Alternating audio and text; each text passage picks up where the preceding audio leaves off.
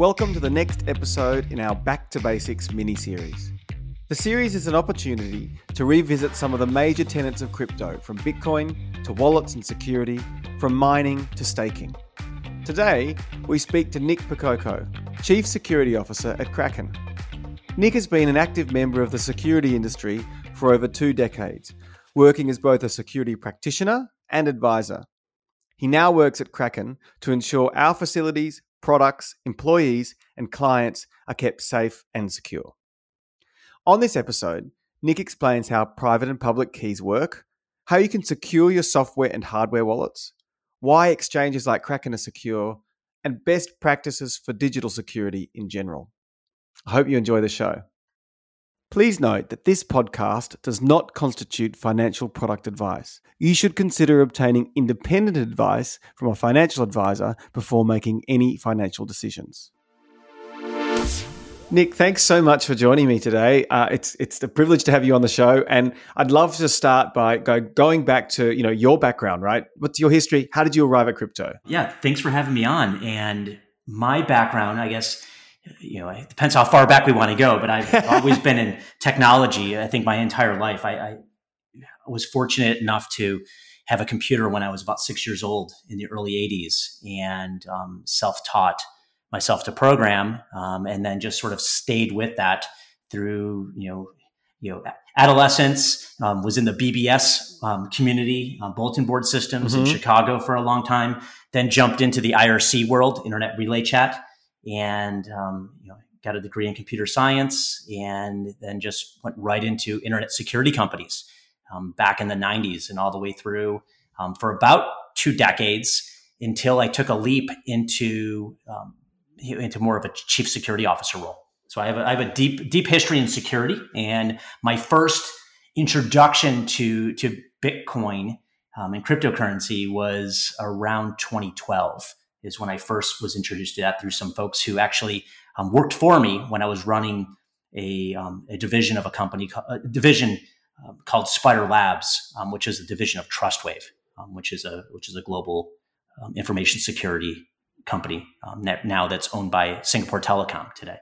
Okay, and yeah. what did they what did they show you back then in 2012? Yeah, so um, so back then it was it was actually um, we had uh, it was a little bit of a crossover of technology because um, back when I was running Spider Labs, we did a lot of things in the security world. Um, one of those was penetration testing or ethical hacking, and um, and part of that when you were doing those that type of testing, occasionally you would happen upon password files. So um, so you know hashed um, password files, whether it's from like a Windows domain or a, or a Unix machine or something like that. And um, the first thing you want to do as a as an ethical hacker or a pen tester is to try to crack that password file. And mm. so we had a fairly large GPU rig that we set up and was available to anybody uh, in my division or in my on my team that I was running that um, that needed to crack passwords. And so we had all this spare GPU power that most days of the week would um, would not be doing anything. And so um, some of the more junior folks on my team, you know, started learning more and more about Bitcoin and said, "Hey, can we dabble in this? Can we try to mine some Bitcoin on this GPU rig?"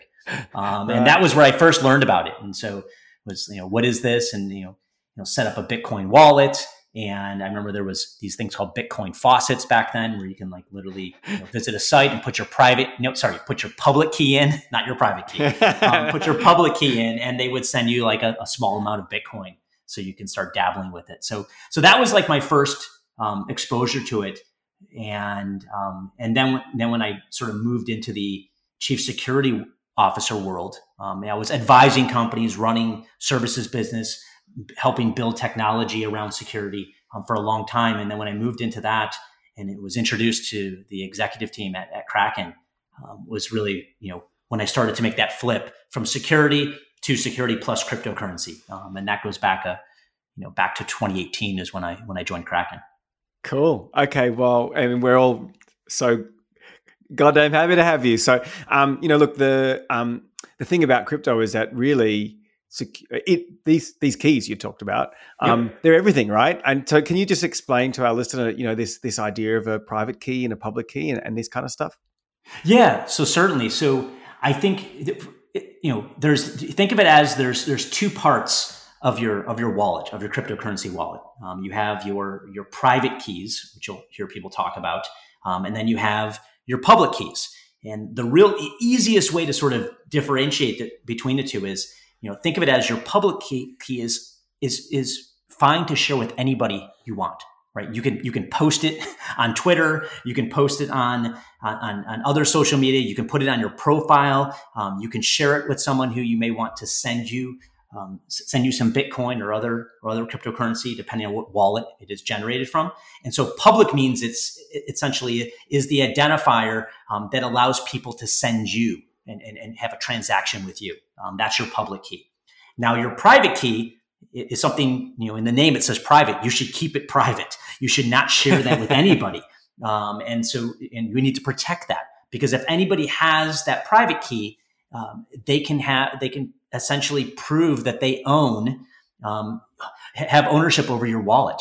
Um, they can they can sign transactions um, in in the ledger right in the in the blockchain. They can sign transactions and move your funds wherever they want.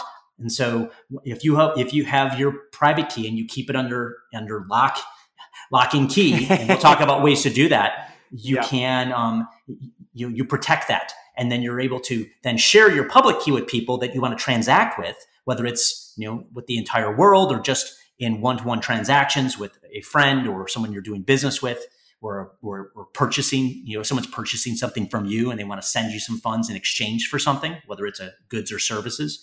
Um, and um, and that private key is is there um, for you to to, to, to authenticate and, and, legitimize that you have ownership over that wallet. Um, and that's the reason why you want to keep that very very private. Never share it with anybody. And in fact, you want to keep it in a very safe place. Yeah, it's like the the private key is like the key to the car, right? And the yep. and the public key is like the license plate or something. The I mean that relationship though is an interesting one, and just in cryptographic terms, you know, one is a function of the other. That's right. Yeah. Yes. Yeah. Exactly. Exactly. Yeah. I mean, it's the, they go hand in hand. Mm-hmm. And so, really, you know, when you have a public key, it's kind of like you. That's the thing that the private key produces, and you can produce many of them.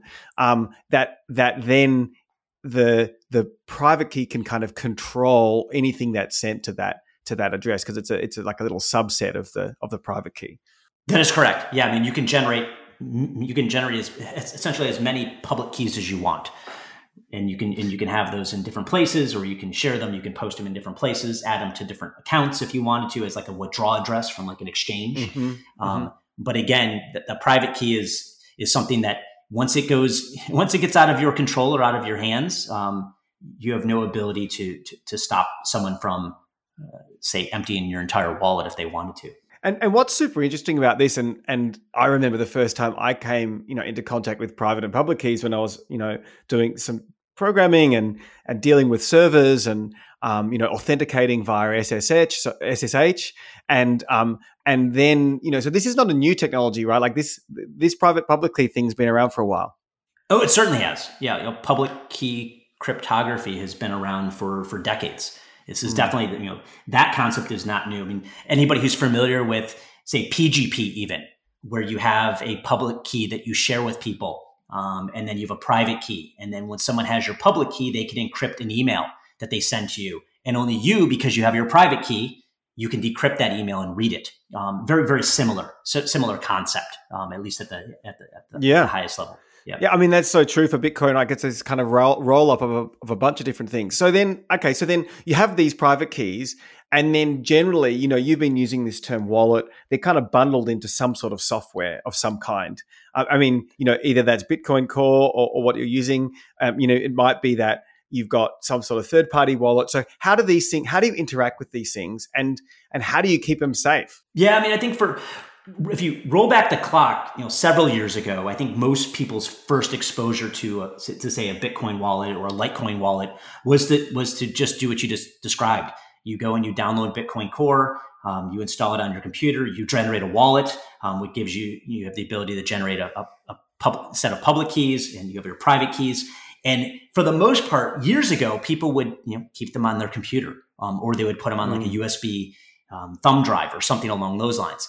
And I think you know people learn hard lessons back then and they, people are still learning hard lessons yeah. that if you if you keep your private keys on your computer and your computer happens to get malware most malware out there one of the first things they do is they search for for sensitive files. Um, and some of the most sensitive files they can find are your private keys for your cryptocurrency wallets. And so so certainly um, people learn some hard lessons. People had those stolen. I know stories about people keeping their, um, you know, the wallet.dat file, which is, you know, that's where those are were kept, um, where your private key is stored.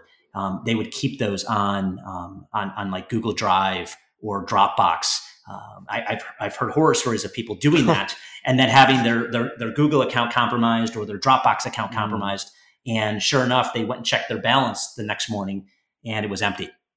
Um, and so they, they, you know, sort of a head scratcher. Well, how did someone get a hold of this? And they realized that they were backing up their computer up to a to a cloud provider, and all their yeah. all, their private keys were up there as well. So that was that's what people used to do, and I think that's definitely evolved, right? Um, a great deal. Now today, you can go and you can get yourself a hardware wallet. Uh, you can mm. go and um, generate those private keys within the hardware wallet itself. Um, you can produce public keys, right?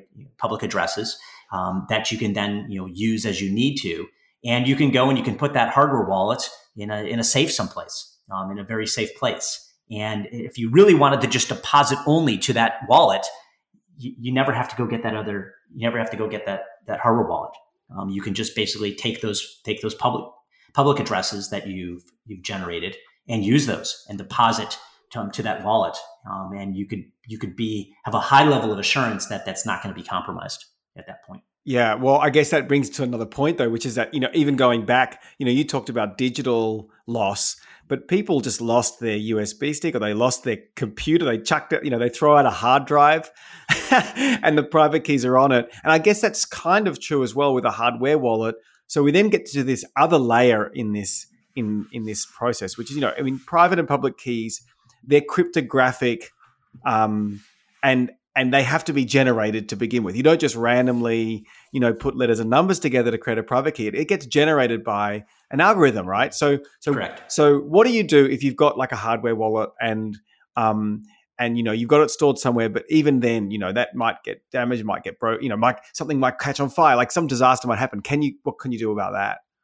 Yeah, I mean, I think the um the, the big piece there is that you have the ability as a as someone when you set up that hardware wallet, right? The most important thing is when you set up that hardware wallet, the manufacturers will step you through the initialization of that hardware wallet and will will will have you um, generate a list of recovery words or seed words and then you based on their instructions you should and you should listen to their instructions um, you hmm. should you know write those down on you know using like archival paper or something that's not going to fade or, or, deteriorate over time um, and then store that list of seed words in a separate place in someplace mm. else um, mm-hmm. you know you know many people might have they might have a safe that's located in one city and then they live in another city and they keep um, their seed words in that safe in another city and they keep their hardware wallet in a safe, you know, maybe closer to them.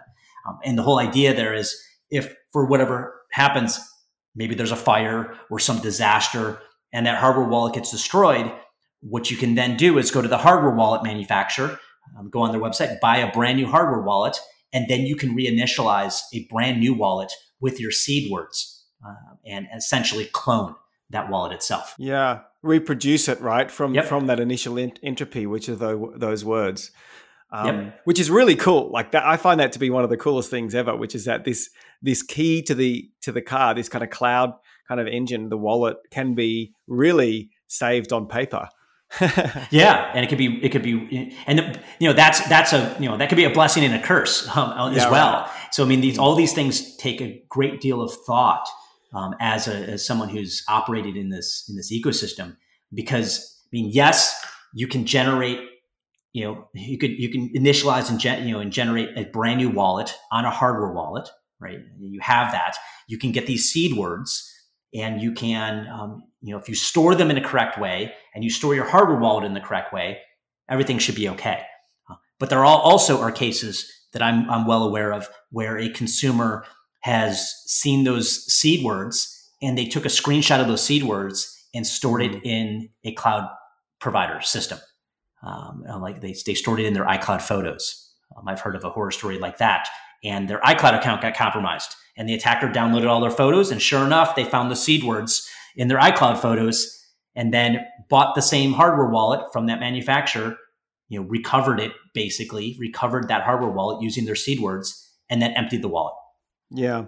Um, and so you have to be very careful, very deliberate when there's instructions that say, warning, please do this, please write these down, please, please don't store these electronically, um, please keep these offline, keep them someplace safe.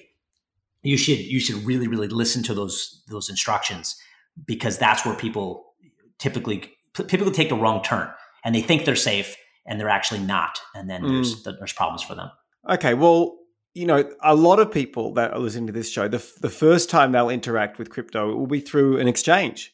And so tell me about how exchanges handle this, because in the end, they're managing wallets, right? And we do that with Kraken. And um, yeah, it'd be great to get an overview as, as to what, what goes on there and, and what risk there might be for the user and, and what they can do about it. Yeah, I mean, I mean, you know, an exchange like Kraken, um, we're, we are in the business, business of, of handling cryptocurrency. Um, and we're in the business of um, allowing our, our, clients to uh, to exchange cryptocurrency. Um, that's that's the entire reason we exist, right, within our spot exchange. And um, as a as a client of Kraken, uh, when you go and you set up your account for the first time, um, you will be stepped through, um, you know, choosing a unique username, choosing a strong password. Um, there'll be there'll be ways for you to establish sign in 2FA on your account. you could create um, a master key, which is, you know, think of that as like a recovery key um, for your account. Um, and then you can create other ways to, to put different layers of, of two-factor authentication on your account as well um, within your account. Now, as, as, as, as a consumer, as a, as a, as a client of Kraken's, um, certainly it's safe to keep cryptocurrency on our exchange. Right? Like that's, that's completely safe. Now, that being said, it's a best practice as, as someone who's you know, who's investing in cryptocurrency um, or is you know trading cryptocurrency is best practice to not keep all of your cryptocurrency uh, in one place, um, specifically in an online type wallet. Um, and so, um, as as you as you as you operate on various exchanges, whether it's Kraken or other exchanges, um, you should keep what you need, you know, to transact and to trade and to do things you want to do um, within you know, within your Kraken account. Keep those there um, but if you're someone who's just buying lots of cryptocurrency, say you're someone who says, okay, every single month I'm going to buy some Bitcoin.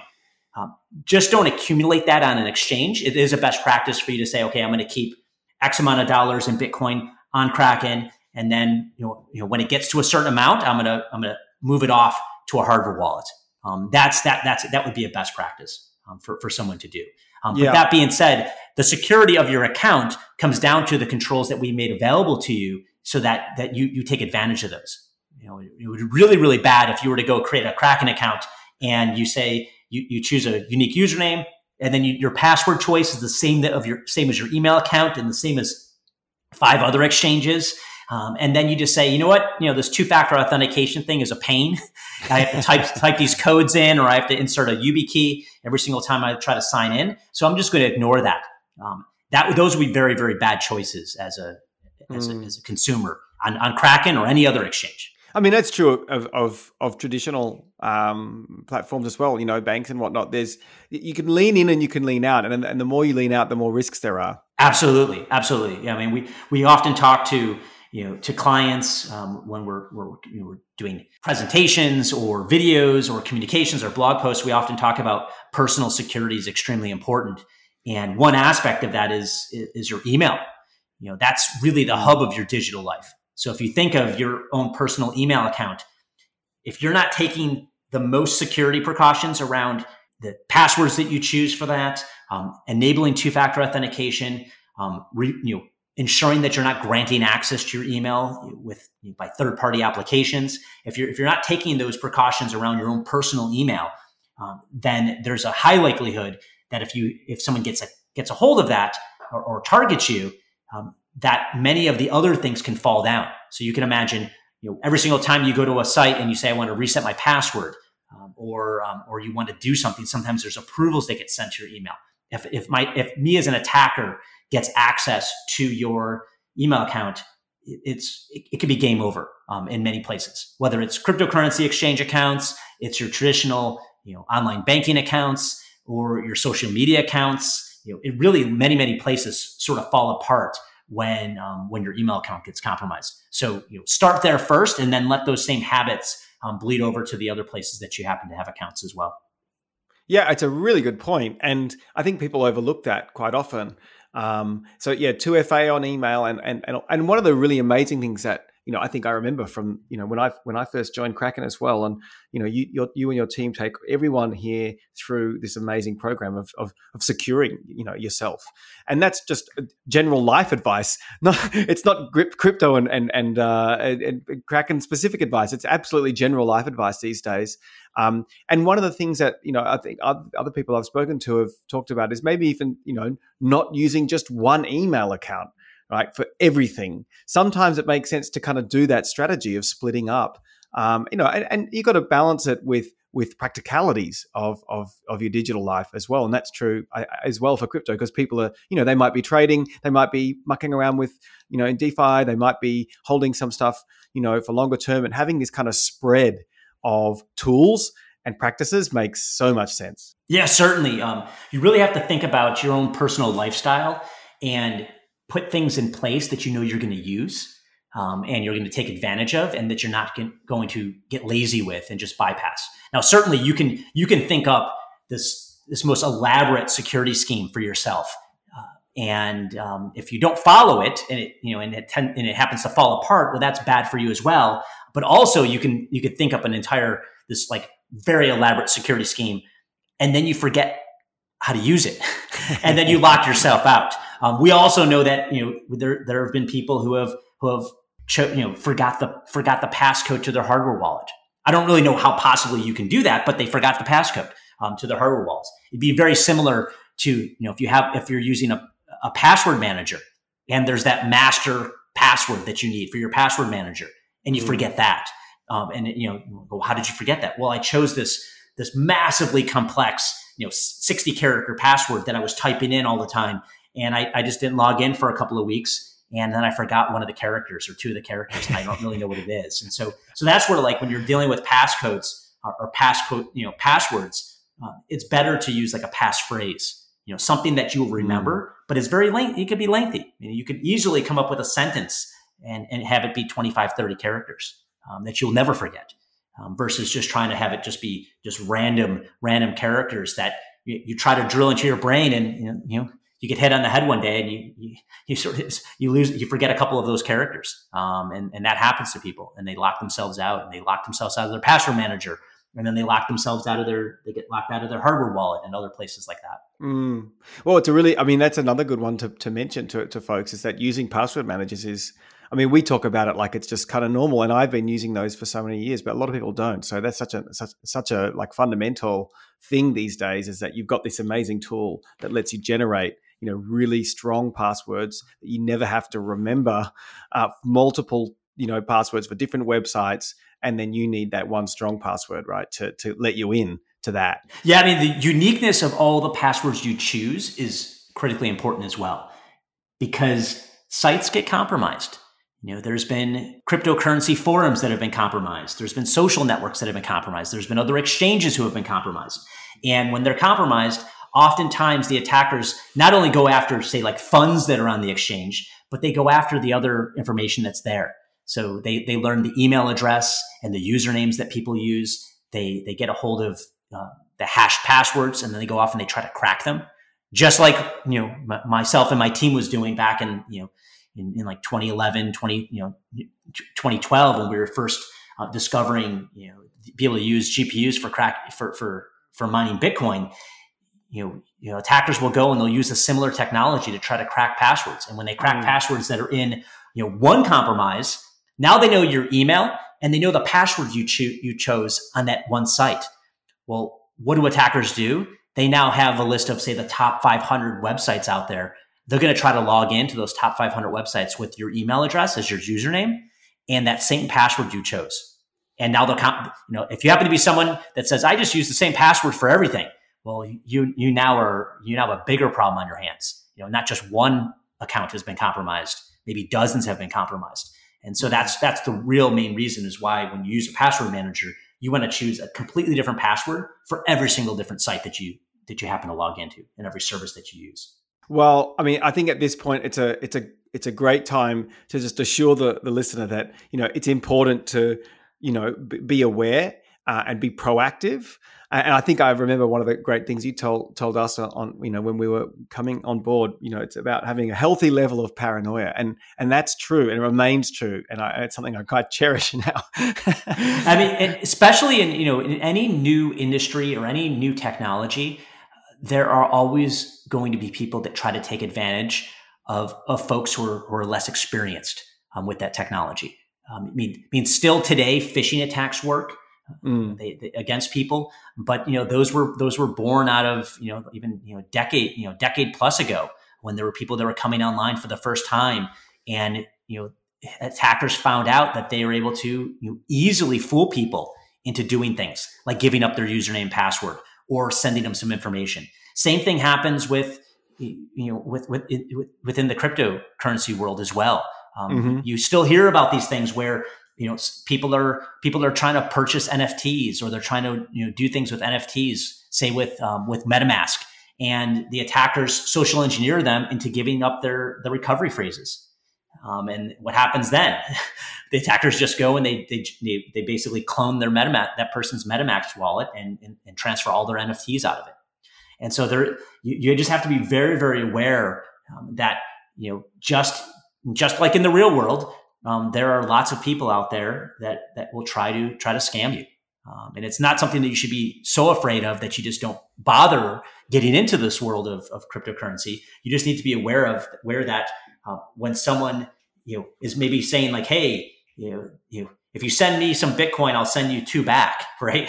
if I if I you know if I you know you know those types of scams are, are one thing, mm-hmm. but also you know when you join say like a Discord about a popular you know NFT you know project and there's people that are DMing you saying that they're going to you know help you do something or or, or, or get you access to something special. Um, a lot of times those are scammers.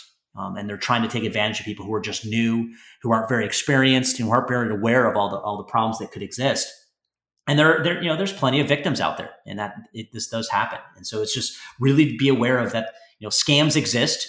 You know, in the in the in the digital world, just like they do in the in the physical world and you just need to you know slow down sometimes um, you know think about what you're doing and um, and and and really be aware. And when if you don't know um, what you're doing ask someone like who, who you can really trust. Don't just join a forum someplace and ask how you do something or say you're having a problem. Because sometimes the people that'll dm you on that forum are people trying to take advantage of, of the fact that you don't really know what's going on that's a really great point. I think it's a perfect one to, to to leave our listener. I just want to ask one last thing, which is, you know, for anyone who wants to learn more, you know, where where's a great place they can go um, to to to to get you know to, to bring themselves up to speed on on on digital security yeah i mean we have you know, we have a lot of resources available to our to our clients um, specifically on, on kraken.com there's I, I, put together a series of of crypto um, crypto security 101 um, small videos um, I think there's probably a few dozen videos out there.